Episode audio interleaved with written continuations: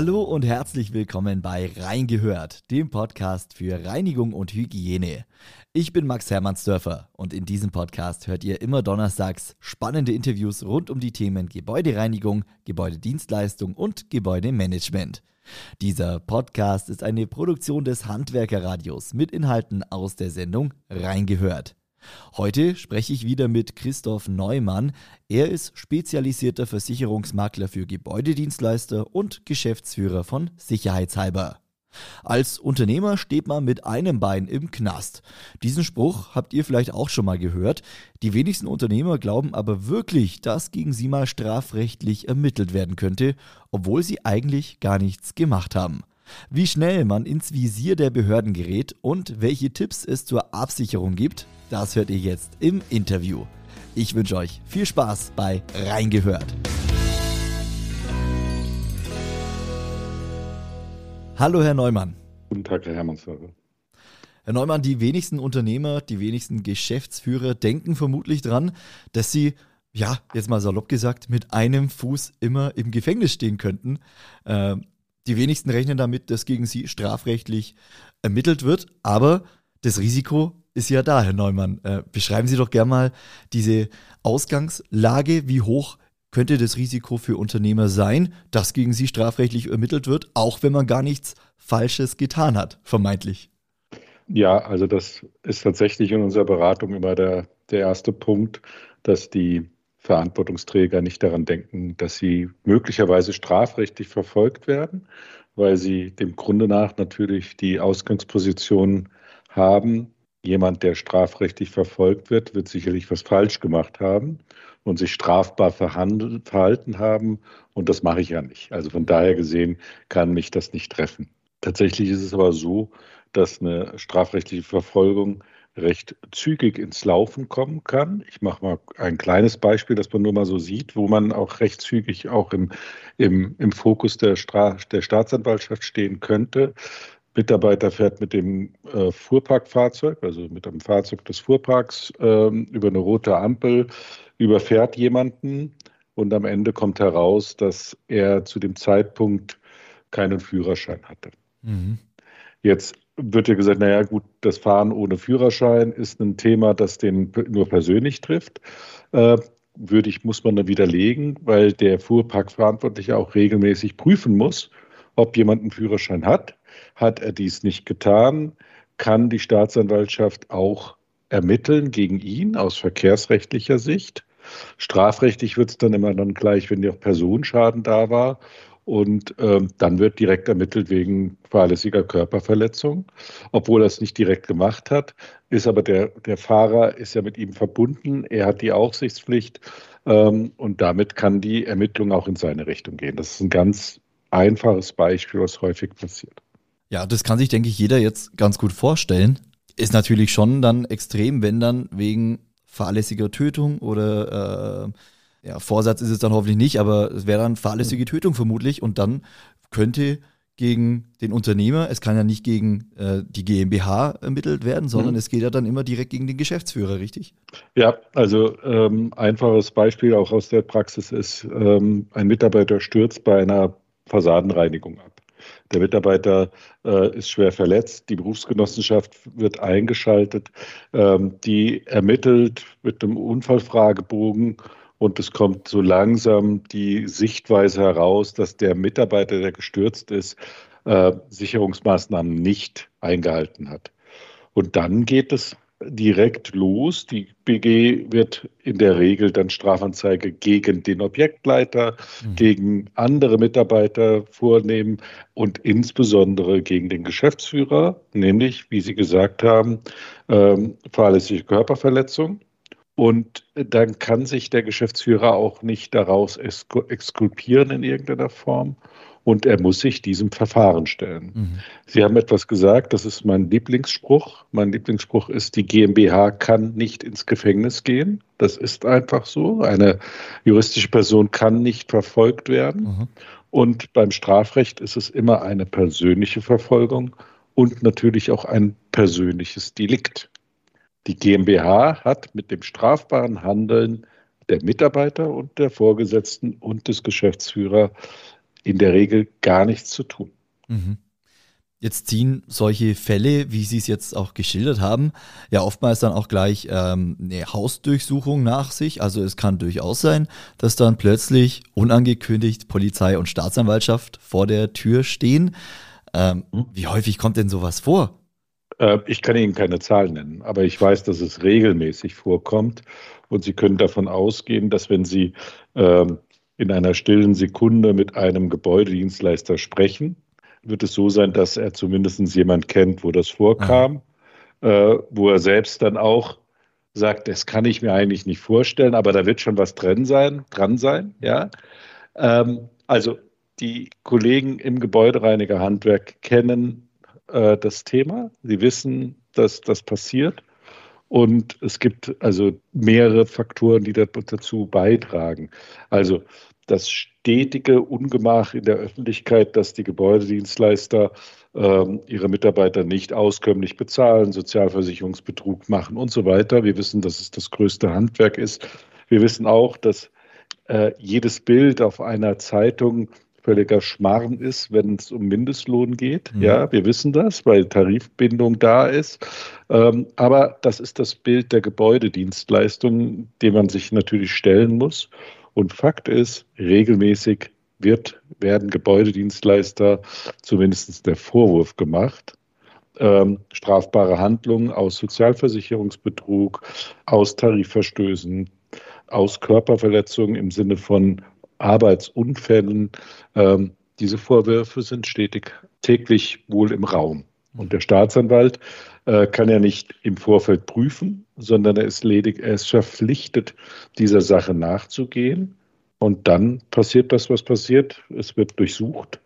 Und dann sollte man tatsächlich jedem Kollegen im Gebäudereinigerhandwerk klar sagen, freundlich, kooperativ, aber nichts sagen, weil Staatsanwälte, Durchsuchungsorgane sind nicht kooperativ im Sinne, dass man denen erklären kann, dass das falsch ist, was sie machen, weil grundsätzlich treffen die immer auf Menschen, die sagen, das kann nicht sein, das stimmt nicht, da muss ein Missverständnis sein. Die ziehen ihr Ding durch. Man sollte freundlich kooperativ sein, sollte sich die Legitimation entsprechend noch zeigen lassen und vor allen Dingen, das ist mein wichtigster Hinweis für den Notfallplan, man sollte eine Telefonnummer eines Strafverteidigers haben, die Durchsuchungsorgane bitten zu warten, bis der da ist, mhm. weil man hilflos ist, weil man tatsächlich keine Erfahrung damit hat. Und dann sollte man sich das stillschweigend über sich ergehen lassen. Ein, das ist ein Thema, was man nicht ändern kann in der Situation. Ja, nee, letztendlich machen die Leute vor Ort ja dann auch nur ihren Job. Aber ich denke, mit diesen, mit diesen paar äh, Tipps, die Sie jetzt genannt haben, ja, da kann man dann wenn man diesen ersten Schock in Anführungszeichen mal überwunden hat, dass jetzt die Polizei vor der Tür steht, ganz gut mit dieser Situation umgehen. Gibt es noch weitere Punkte, die Unternehmer ja vielleicht auch schon im Vorfeld beachten können, um sich mal präventiv auf diese Situation vorzubereiten? Gibt es da äh, ja Punkte, die man Mitarbeitern auch vorneweg schon auf den Weg geben kann, wo man sagen kann, hey, wenn, wenn diese Situation eintritt, verhalte dich so und so oder wie äh, ist da Ihre Einschätzung? Na, die, die Situation ist ja immer auch so gestaltet von den Durchsuchungsbehörden, dass die relativ angriffslustig daherkommen. Also es ist ja häufig nicht notwendig, äh, bei einer Sache Tarifverstoß, Vorwurf eines Tarifverstoßes, äh, Vorwurf von was auch immer, äh, mit, mit schussfesten Westen aufzutreten, möglicherweise auch bewaffnet aufzutreten. Das hat alles damit zu tun, dass man Druck aufbauen möchte. Und man sollte einfach sich einen Zettel, in also einen Zettel aufschreiben. Da steht drauf, freundlich, kooperativ, Legitimation nachgehen, äh, niemals etwas unterschreiben, immer nur die Sachen unter Zwang ausgeben. Also man schreibt drauf, ja, ich habe die ausgehändigt, ja, die Sachen, aber unter Zwang, also man stimmt nicht zu, äh, man hält sich einfach zurück. Das ist das Wichtigste. Wir haben bei uns in der Beratung haben wir ein, eine sogenannte Checkliste, da steht das alles drauf.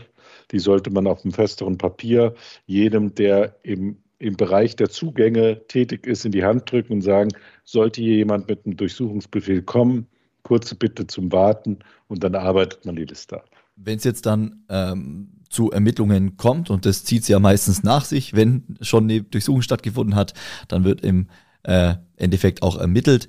Gibt es denn da irgendwelche Vorbereitungen, die man treffen kann, wenn ich jetzt mal äh, zum Beispiel das Wort Strafrechtsschutz in den Raum stelle? Ähm, wie hängt das damit zusammen und was gibt es da auch für Tipps an mhm. Gebäudedienstleister? Ja, äh, mir ist die Abkürzung zu, zu, zu früh.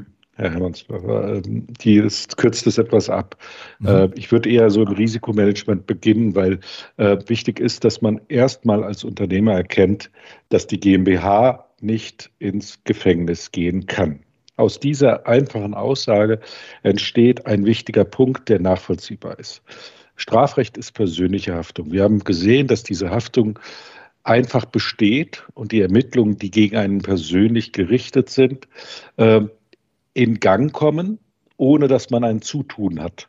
Ja. Der Staatsanwalt ermittelt aus höherem Recht und der Vorwurf, der möglicherweise auch nur ein Wettbewerber in den Raum gestellt hat, der vielleicht absurd ist oder was auch immer, dem wird nachgegangen und die Durchsuchung ist nur die Folge daraus. Mhm. Und wenn ich sage, die GmbH kann nicht ins, ins Gefängnis gehen, heißt das persönliche Haftung beim Geschäftsführer. Persönlich heißt persönlich. Jeder, der in einem Strafverfahren verfolgt wird, haftet persönlich und die Kosten sind auch persönlich. Also der Strafverteidiger sind keine Betriebsausgaben. Mhm. Weder für den Geschäftsführer, weder für den Mitarbeiter, weder für die geringfügige Beschäftigte noch sonst was. Also das muss man einfach mal klar sehen. Und in der Regel kommt dann noch hinzu, dass das Organisationsverschulden auch von den Strafbehörden immer so gesehen wird, dass man natürlich da am unteren Enden anfängt zu ermitteln. Ja? Aber die Strafbarkeit an sich eigentlich einen Umkehrschluss hat, nämlich ein Top-Down. Thema. Man mhm. arbeitet sich immer nach oben zu dem Geschäftsführer, der möglicherweise hunderte Kilometer von dem besagten Objekt sitzt und äh, man verfolgt ihn und man muss wissen, dass diese Kosten zur Strafverteidigung persönliche Kosten sind und 300 Euro äh, Kostensätze für einen Strafverteidiger sind gering. Bei mehreren Beschuldigten gibt es das sogenannte Doppelverteidigungsverbot. Das heißt, jeder Beschuldigte braucht einen eigenen Rechtsanwalt. Okay. Das heißt, die Summe der Kosten steigt und steigt. Und wenn Sie Ihrem Mitarbeiter sagen, okay, du bist jetzt hier bei einem, ich nenne den Vorfall wieder, diesen Unfall, die, gegen dich wird ermittelt, aber damit musst du dich selbst auseinandersetzen mit deinem eigenen Vermögen, dann hat die Staatsanwaltschaft schon bereits jemanden auf, sein, auf ihrer eigenen Seite weil dir wird alles das sagen, was der ermittelnde Beamte fordert, damit er in Ruhe gelassen mhm. wird. Und wenn man das erkannt hat, dann kommt erst das Thema Risikotransfer in den, in den Blickpunkt. Und dann versteht man auch, dass eine Strafrechtpolice tatsächlich auch nicht in der Bilanz mitgeführt werden kann, das Risiko, sondern das Risiko muss transferiert werden.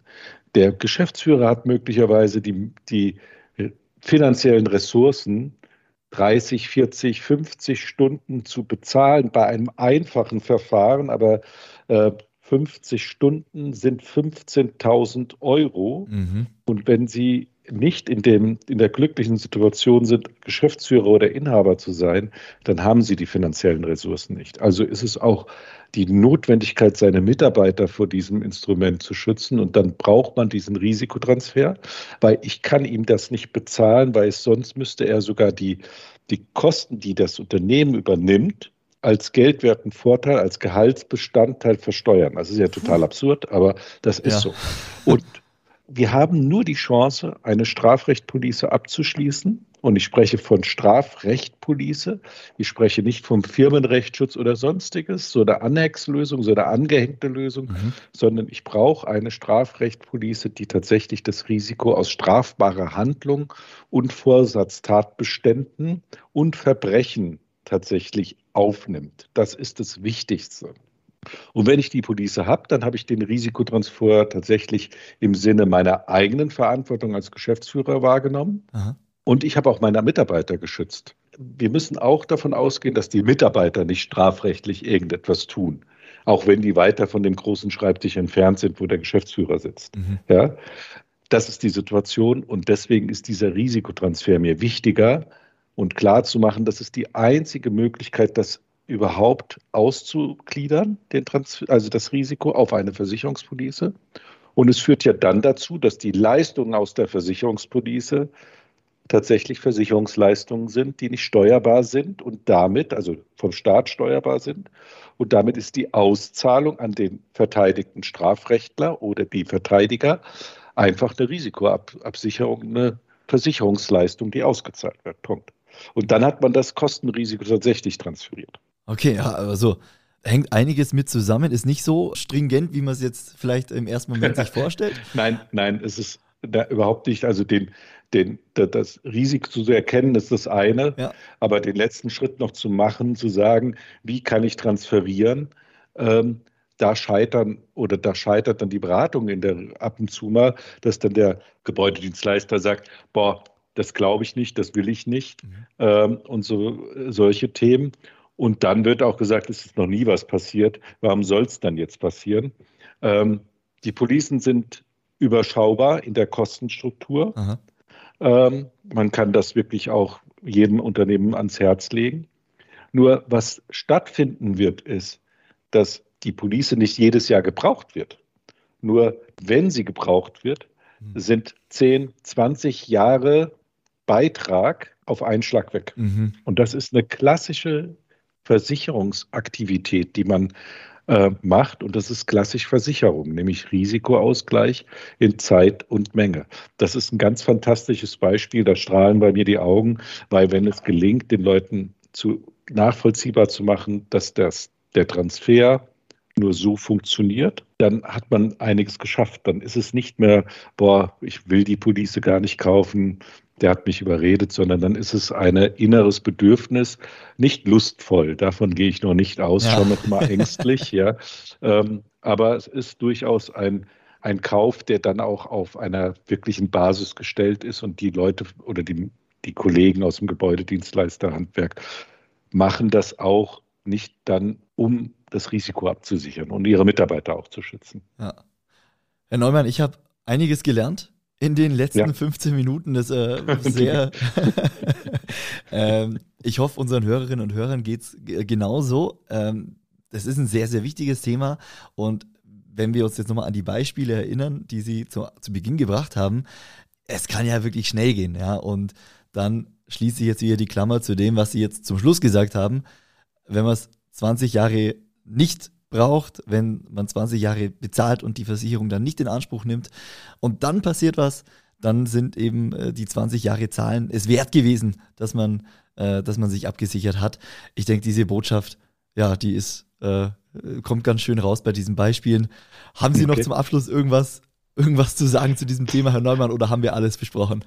ja, zu dem Thema haben wir alles besprochen. Ich kann nochmal an alle Kollegen aus dem Gebäudereinigerhandwerk appellieren. Sollten Sie in eine Durchsuchung kommen, sollten Sie Unternehmer, Ihr Unternehmergehen etwas zur Seite schieben, weil ich weiß, dass Unternehmer gerne die Sache regeln wollen. Bei einer Durchsuchung wird die Sache dann von der Polizei geregelt und der Funkspruch würde dann heißen, was ich selbst schon erlebt habe, ähm, zumindest am Rande erlebt habe, weil ich das erzählt bekommen habe.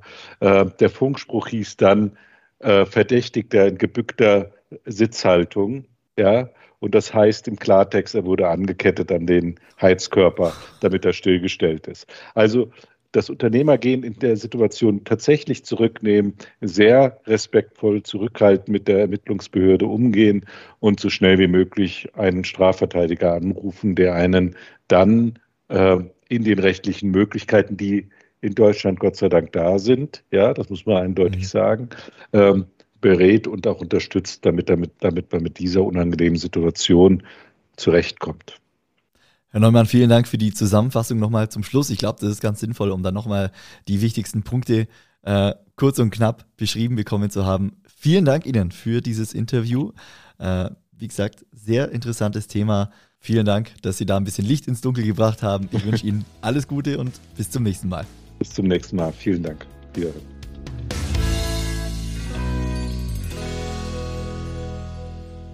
So, und das war's für heute mit Reingehört, dem Podcast für Reinigung und Hygiene. Hört gern auch mal in unser Live-Programm rein über www.handwerker-radio.de oder über unsere kostenlose Handwerker-Radio-App für Smartphone. Wie immer gilt natürlich, falls euch die Folge gefallen hat, lasst gerne eine Bewertung da, schreibt einen Kommentar oder empfiehlt diesen Podcast weiter. Vielen Dank fürs Einschalten, noch eine schöne Woche und bis zum nächsten Mal.